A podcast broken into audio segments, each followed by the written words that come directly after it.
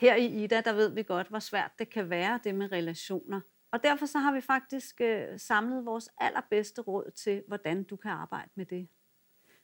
Sine, du er jo kommunikationsekspert, og du har speciale i det her område. Altså sådan noget med, hvordan man skaber kontakt og netværk. Og hvis du skulle opsummere, hvad er det vigtigste for, hvis man står her slutningen af sin karriere, eller på vej på pension, eller måske er gået på pension.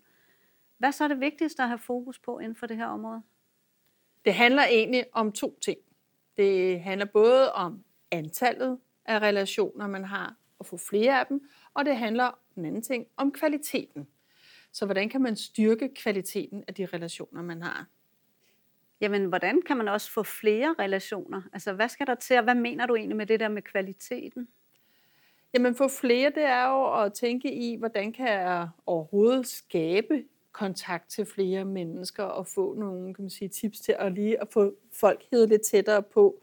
Og den anden ting er at sige, den kvalitet, vi har, at gøre noget ud af at faktisk få nogle af dem, man allerede har og kender, og gøre lidt mere ud af det og styrke den kvalitet, så man faktisk kan lave nogle lidt stærkere bånd imellem dem, man kender. Det aller, aller første råd, man kunne sige, det handler om at smile og kigge folk i øjnene, og så være en aktiv lytter. Og det kan jo helt konkret være, når du stiller dig foran kaffemaskinen, og du ikke kun koncentreret kigger på kaffekoppen og hvilken knap du skal trykke på for at få din yndlingskaffe. Du lige kigger på den anden og siger måske, hvilken kaffe kan du godt lide? Og bagefter lytter til det svar, som kommer, og viser du på den måde er en aktiv lytter. Ja, og øh, så er der jo også sådan noget med altså, at bruge sin mimik og kropssprog, øh, som du også sagde, lige sådan kigge hinanden i øjnene, men det kan jo også være sådan noget med lige et lille nik. Øh, mm-hmm. At man ikke bare øh, kommer og sætter sig ned, men øh, sådan lige kigger rundt i rummet, og man kan godt med kroppen sige hej, eller godmorgen, eller øh, god eftermiddag. Øh, og det handler også om at have sådan et åbent kropssprog, så man også lidt viser, jamen, du kan godt komme til mig, vi kan godt snakke sammen. Hvis man har et meget lukket kropssprog, så signalerer man jo også ligesom, at jamen, jeg er ikke interesseret i at snakke med dig. Så får man jo ikke skabt nogen kontakt. Vores andet gode råd, det er, start samtalen og stille nysgerrige spørgsmål. Altså man kan sige, at det der med at starte samtalen kan være rigtig, rigtig svært for mange mennesker. De synes, det kan være akavet og svært. Men tænk over det faktisk nærmest ligegyldigt, hvad du siger. Du kan sige noget om vejret, du kan sige noget om stolen, du kan sige noget om det rum, du sidder i. Det vigtige er, at du overhovedet starter, fordi i det du starter, viser du, at du gerne vil tale. Og hvis den anden responderer tilbage, så viser den anden også, at de gerne vil snakke. Så det at blive lidt og vise der, okay, vi kan godt tale lidt sammen om det her, selvom det er small talk, så er det bare et bevis på, at vi kan godt snakke sammen.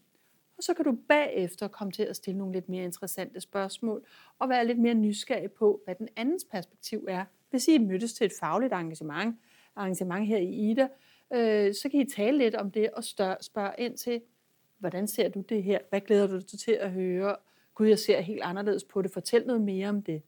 Så stille de der nysgerrige spørgsmål kan også være rigtig vigtigt.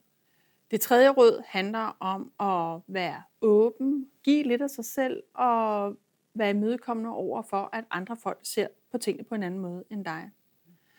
Og det her med at give lidt af sig selv, det er jo, at hvis du starter på at sige, hvad du brænder for, eller hvad du glæder dig til at høre til et arrangement, du er kommet til, så viser du også den anden, at de også godt kan fortælle, hvorfor at de glæder sig til at komme, eller hvad de er mest spændt på ved at komme og deltage i det her arrangement. Og det handler jo om at kunne tilpasse de forskellige ting i de forskellige kontekster og situationer, vi kommer i. For det er klart, hvis du lige sætter dig ind til et arrangement eller et kursusforløb, så skal du ikke begynde at fortælle om dine allerdybeste fejl, om ting, du har misforstået eller sådan noget. Men det, at du tager et skridt videre i, hvor meget du viser dig selv, viser også, at du er parat til at gå til næste skridt i den relation, og på den måde styrke de relationer, du har. Hvis du kun bliver ved med at tale om vejret og fodboldresultaterne fra i går, så bliver det også kun ved den relation. Så giv lidt af dig selv, vær åben for, hvad de andre siger, og lyt nysgerrigt, når de mener noget andet end dig.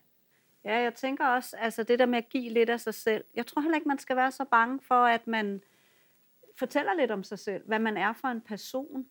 Øh, hvad er det egentlig for nogle opgaver, jeg synes er sjove og bliver engageret i? Øh, måske lidt om sit familieliv, eller hvad man laver i fritiden.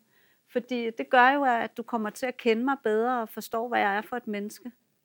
Og det kan jo godt være, det er svært lige at bruse ud og fortælle om den slags ting, men så kan du jo spørge de andre om det, og på den måde invitere ind til den slags spørgsmål, så relationen også kan rumme samtaler om de emner.